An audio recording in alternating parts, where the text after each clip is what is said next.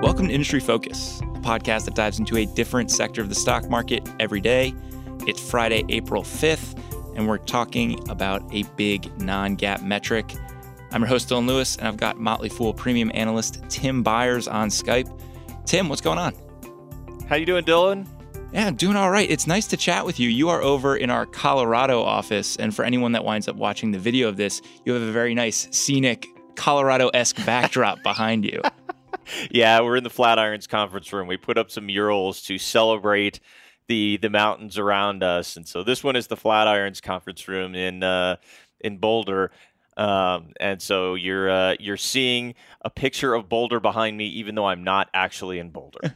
I was going to say, I've seen pictures out the window of the Colorado office that we have, and it looks an awful lot like that. So you could have had me fooled there. Well, I'm happy to have you on. We haven't actually done a show together, to my knowledge. You know, in the time that you've been out in Colorado, I'm just happy to have an excuse to chat with you, Tim. Yeah, same here, man. I mean, it's and we've known each other over the years because I was writing for Fool.com for so many years, and so this is the first time we've ever done something like this. You know, about companies that I think are, you know, have sort of either exploited or abused this topic that we're going to get into. That's absolutely true. And the reason that you're on today is we got a listener question, and I put it out to the folks that are kind of aware of our podcast and involved in our podcasts and said, like, hey, does anybody want to tackle this? And you shot up immediately and said, yes, I want in. So I'm going to read that question, and then we'll start digging into why you are so excited to talk about it. This is a note we got back in January from a listener. PT wrote into the show and asked, hi, Motley Fool family.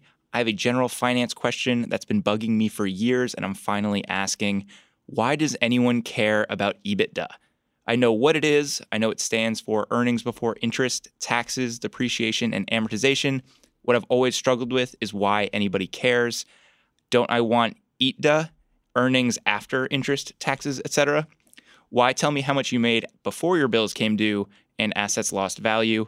Honestly, it makes no sense to me. My dad tried to explain it, saying it's useful for creditors to determine if they have the cash flow to cover payments.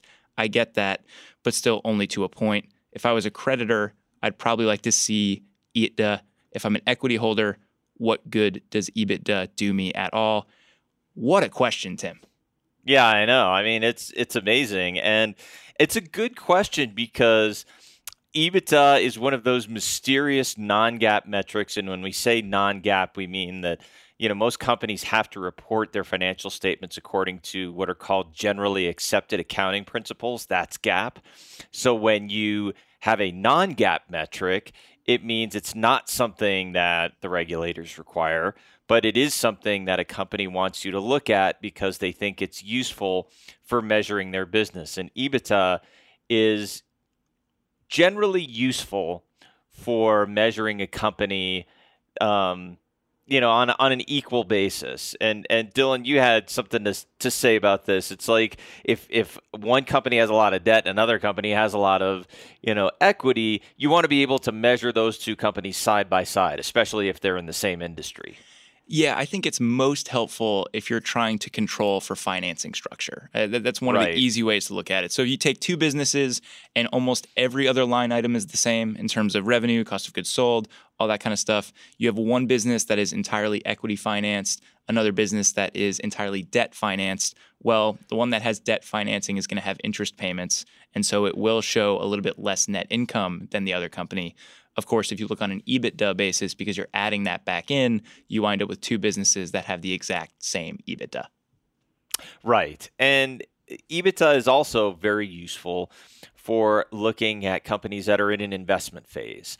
And there are a lot of tech companies, and I know you talk about a lot of tech companies on this podcast, Dylan. A lot of tech companies start in a heavy investment phase. And at that point, there is something to be said for adding back the depreciation on those assets because over time, those assets are supposed to be income producing. Now, you can abuse that, of course, but there are instances where EBITDA tells you a lot about a company that's in the investment phase. And one that we were talking about before we came on the air was Amazon. Amazon created Amazon Web Services in 2006. And if you were to look at the income statement and you were to look at earnings between 2006 and current, it wasn't only until recently, last couple of years, where those earnings weren't bouncing around all over the place and running negative in some years. If you looked at the EBITDA, it was a little different. And the reason for that is because Amazon was investing in infrastructure that was paying capital back to the company over time. So they were investing in warehouses. They were investing in servers. They were investing in software that they could use to sell more of Amazon Web Services. And so by accounting for the value of that of those assets that they were investing in and depreciating over time, you got a better picture for the real cash earnings of this business, which turns out, I mean, if you look at Amazon, boy, there are few cash earners like this one. Yeah, if you truly have an asset that is going to be producing a lot of cash for a company, EBITDA is a very useful metric to be looking at. And it's one of those beautiful metrics because you can calculate it by following the name. It is the earnings before interest, taxes, depreciation, and amortization. So if you're trying to calculate it, net income plus all of those expenses. Alternatively, you could look at your operating profit, add depreciation and amortization in, and basically have the same number. Right. And, you know, it may be worthwhile just for a second to talk about what depreciation and amortization, you know, what these things are without getting too much into accounting speak. But basically, if you buy an asset, you buy a computer, let's say, and that's something that's supposed to help you produce income as a business. And we're in the publishing business here at The Motley Fool, so we buy computers. Computers do help us make money, so we depreciate the value of those computers over time. So you determine the useful life of that, and then on a schedule every year, you depreciate some of that. And that comes off of your income statement. It's an expense. But then on the cash flow statement, it gets added back in because there was no cash spent. The cash was spent earlier. Now you're getting a credit back after you spent it. So it's accounting, so it's a little wacky, but that's the reason for it. It's you are accounting for the useful life of something that's making your business money over time. Amortization is pretty similar, but you amortize things that have a useful life, but they have a value. So like an asset has a value over the course of time. And so you pay for that asset over the course of time. And then you write down the value of that in an amortization schedule. So it's a little funky, but basically what it means is that businesses invest in things. Those things have a value, and you don't recognize the value of that all at once, because if you did, you were saying, this thing I bought is going to bring me value, and here's the value it's going to bring me, and I'm going to claim it all right now. That would be really weird. And so accounting sort of normalizes for that. Right, and that's where we get the smoothness with a company like Amazon with its AWS investments over time, looking at the EBITDA metric, not so much looking at the traditional income statement. I think of metrics generally kind of like a tool, Tim, both for companies and for analysts. And like almost any tool, it's something that can be used positively and it's something that can be used negatively. I think if you're looking for good positive uses of EBITDA, it is for just that. You have an asset that is going to be producing cash for a long time for a business, and you just want to get a sense of what it looks like in a little bit more stable terms. Right. And so businesses, so for our listeners who may be in premium services and they've seen us recommend businesses like Amazon or Equinix, which is a data center provider, or American Tower, which is a very popular one amongst fools. These are companies that have hard assets. They've made big investments, and those investments produce cash over time. There are other ways to abuse it. Depreciation and amortization really are accounting for things that are non-cash charges. I put, if you're watching the video, you'll see me do the air quotes. If you're listening, I just did air quotes. But the idea here is that any non-cash charge can show up and influence EBITDA. So that can be things like stock-based compensation, or it could be the intangible value of an asset that was acquired. So let's say you're a tech company that is trying to roll up an industry in healthcare or something like that, and you buy a bunch of different companies. And in those companies, there are products in development, but they haven't been released yet. Well, those products have intangible value because they haven't been released. And you can say, this has $5 million in intangible value, and that influences your EBITDA. So you can really game the system by using EBITDA. What you really want to look at, the real question to ask is why. Why is EBITDA an important metric for this business? If it's primarily because they're investing in big assets that are tangible, that you can see producing income over time, then that's probably a good use of the metric. If it's very funny, if there's a lot of stock-based compensation or there's a lot of intangible assets that are being amortized that influence that, you may, I mean, watch out. That's probably a warning sign. Yeah, that's when I start to go on high alert. And I think the reason EBITDA does get a bad rep among some analysts is the fact that it is a very easy thing for companies to point to if they are desperately trying to hide bad results, right? If they're losing a ton of money, but they're like, hey, look, on an EBITDA basis, you know, we're positive. Right. that's where I think a lot of people, especially people in the tech space, start to look at EBITDA with a little bit of scorn. Right. And there's something that's sort of cropped up amongst venture capitalists and you know, private equity investors in the tech space. And so this applies to this flood of IPOs that we have coming called the Rule of 40, because EBITDA is such a popular metric because these companies coming out are losing money. And the idea is the rate of growth, the rate of revenue growth should be at least 40 points higher than the operating loss that the company is reporting. So let's say they're growing at 120%, but their operating margin is negative 40%. That's plus 80. That means you can reasonably assume over the course of time that that growth is going to bring them into positive territory. If it's negative, then even if they come out the gate saying, look, we're positive on an EBITDA basis, you know, look out. So you really do want to kind of look at where the why is. So, and Lyft is a good company. I mean, just came public, very interesting company, has a good brand name, has a good brand. It's like the anti-Uber, but it's deeply unprofitable.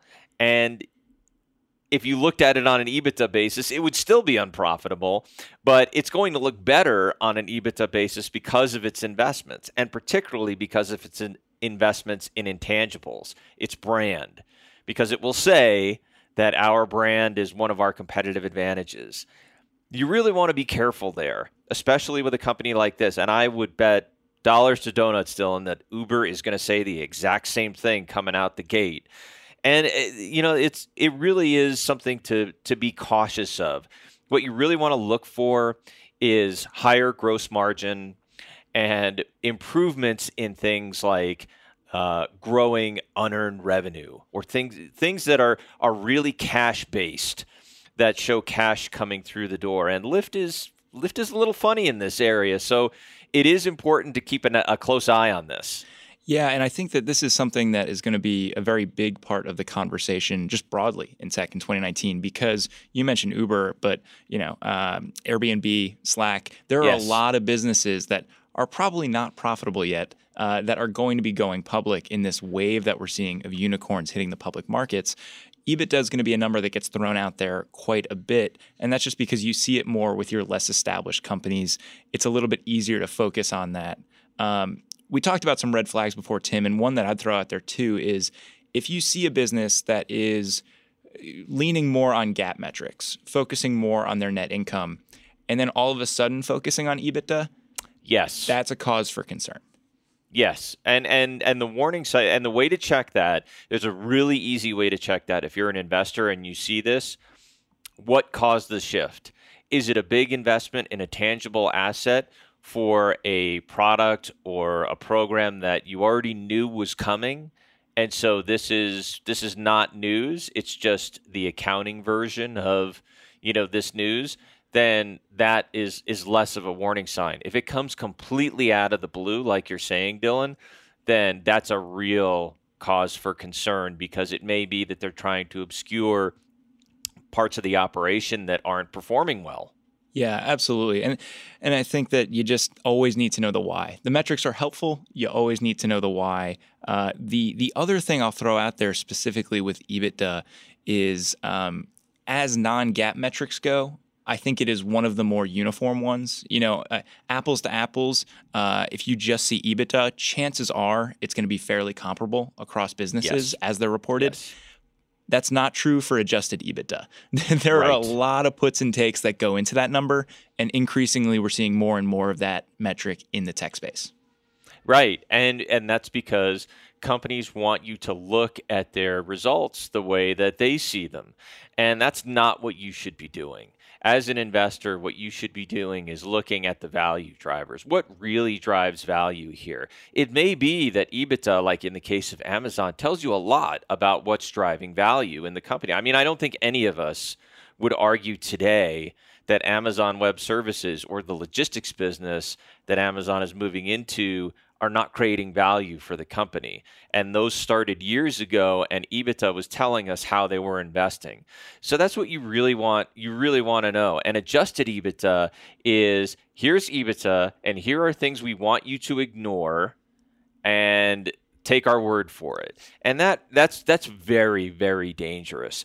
You really want something that is standard. Cash flow from operations, free cash flow. These are both non-GAAP metrics, but they are generally agreed to. They're agreed upon. Free cash flow is not a GAAP metric, but it is something that's standard. And EBITDA is too. Once you start getting into, here's the things we adjusted for, and oh, by the way, here's the 5 other things we want you to adjust for, you start playing a game of, financial chicken, and things can get ugly. Yeah. You already remove quite a bit when you're looking at EBITDA. Adjusted EBITDA, especially for a lot of early stage tech companies, removes even more line items. And the one that I think of most is stock-based compensation. A non-cash charge in a lot of ways, but one that I think investors need to be very aware of. I think of Snap in particular with this, where they recognized a ton of stock-based compensation related to a grant that Evan Spiegel received, and on an adjusted EBITDA basis, that got backed out. But of course, that's a cost that shareholders really actually wind up carrying the burden for, because that's how stock-based compensation works. Yeah, and I think one of the best ways to think about stock-based compensation, especially amongst tech companies, there used to be a movement that says you just strip it all out, but I don't think that's right. What you want to do is maybe take half of it or take a quarter of it or some portion of it, and just think about it. Whatever you choose to take a portion of, just think of it as, I'm investing, this is a company that's investing in its employees. So even though it's there is a non-cash value to it, it is an investment. And so if it's an investment, it does have a cost. And so it should show up on the income statement. Maybe the hit shouldn't be as big as it is, and you back some of it out and you put some of it back on the cash flow statement, but you probably want to moderate it some. And a good way to look at that is maybe take a look at the industry this company participates in. How does everybody else do it? Do they tend to overvalue stock-based compensation? If you're dealing with an outlier, that tells you a lot. Absolutely. And the way to dig into that is to look and see what those reconciliations look like. Any company that's giving you an adjusted number like this is going to have to show you how they got to that number. And yes. So you will get a nice breakdown of all of the puts and takes that go into that nice, shiny, profitable EBITDA, adjusted EBITDA number that they're highlighting in their earnings report. And you can find that in their presentation. You can find that in the press release they put out. Right. And in the case of stock-based compensation, it's not hard to find out how they break that down. So if you see, sometimes they'll do it in a press release. At the bottom of the press release, it will say, here is the stock-based compensation that relates to R&D. Here's what relates to sales and marketing. Here's what relates to cost of goods sold and so forth.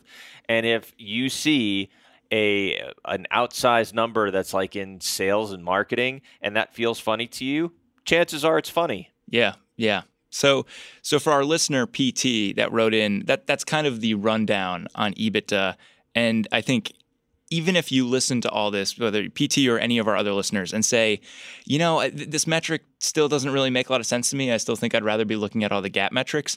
You're in pretty good company, right, Tim? I mean, there are a lot of very well-known investors that say, I don't need EBITDA. I don't need to be focusing on this. Right. And you don't. You can get lots of really great insight just looking at the straight GAAP numbers and each of the three primary financial statements. Cash flow will tell you how much cash is coming out of the business. If it's bigger than net income, that tells you a lot. There's really what you want to pay attention to more than anything else. If all you do and nothing else is find out, is the company growing? Is it growing faster than it did before? Is the gross margin rising? And are they throwing off cash as a result? If you can answer those three questions positively, you're going to be in really good shape. Yeah. Anything else before I let you go, Tim? I'm so glad that I was able to have you hop on and talk with me about it. No, this is great. I mean, I would say the primary thing is these IPOs that are coming, they're all really, really interesting. Just be careful to not take management exactly at their word. Take it with a grain of salt. Don't be an Uber skeptic, not literally an Uber skeptic, but like a super skeptic.